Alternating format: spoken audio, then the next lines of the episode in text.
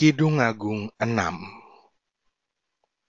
Kemana perginya kekasihmu, hai jelita di antara wanita?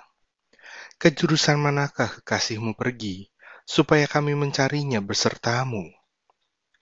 Kekasihku telah turun ke kebunnya, ke bedeng rempah-rempah untuk mengembalakan domba dalam kebun, dan memetik bunga bakung.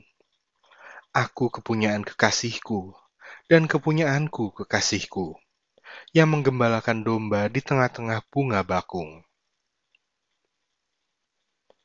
Mempelai laki-laki memuji mempelai perempuan.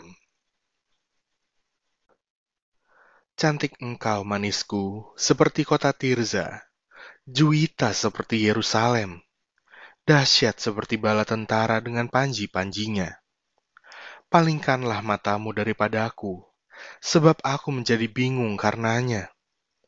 Rambutmu bagaikan kawanan kambing yang bergelombang turun dari Gilead. Gigimu bagaikan kawanan domba yang keluar dari tempat pembasuhan, yang beranak kembar semuanya, yang tak beranak tak ada. Bagaikan belahan buah delima pelipismu di balik telakungmu. Permaisuri ada enam puluh, selir delapan puluh, dan dara-dara tak terbilang banyaknya. Tetapi dialah satu-satunya merpatiku, idam-idamanku, satu-satunya anak ibunya, anak kesayangan bagi yang melahirkannya. Putri-putri melihatnya dan menyebutnya bahagia. Permaisuri-permaisuri dan selir-selir memujinya. Siapakah dia yang muncul laksana fajar merekah, indah bagaikan bulan purnama, bercahaya bagaikan surya, dahsyat seperti bala tentara dengan panji-panjinya?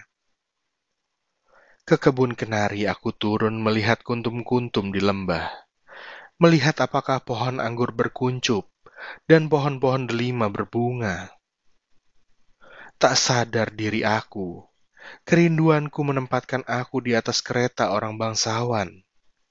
Kembalilah, kembalilah ya gadis sulam, kembalilah, kembalilah, supaya kami dapat melihat engkau. Mengapa kamu senang melihat gadis sulam itu, seperti melihat tari-tarian perang?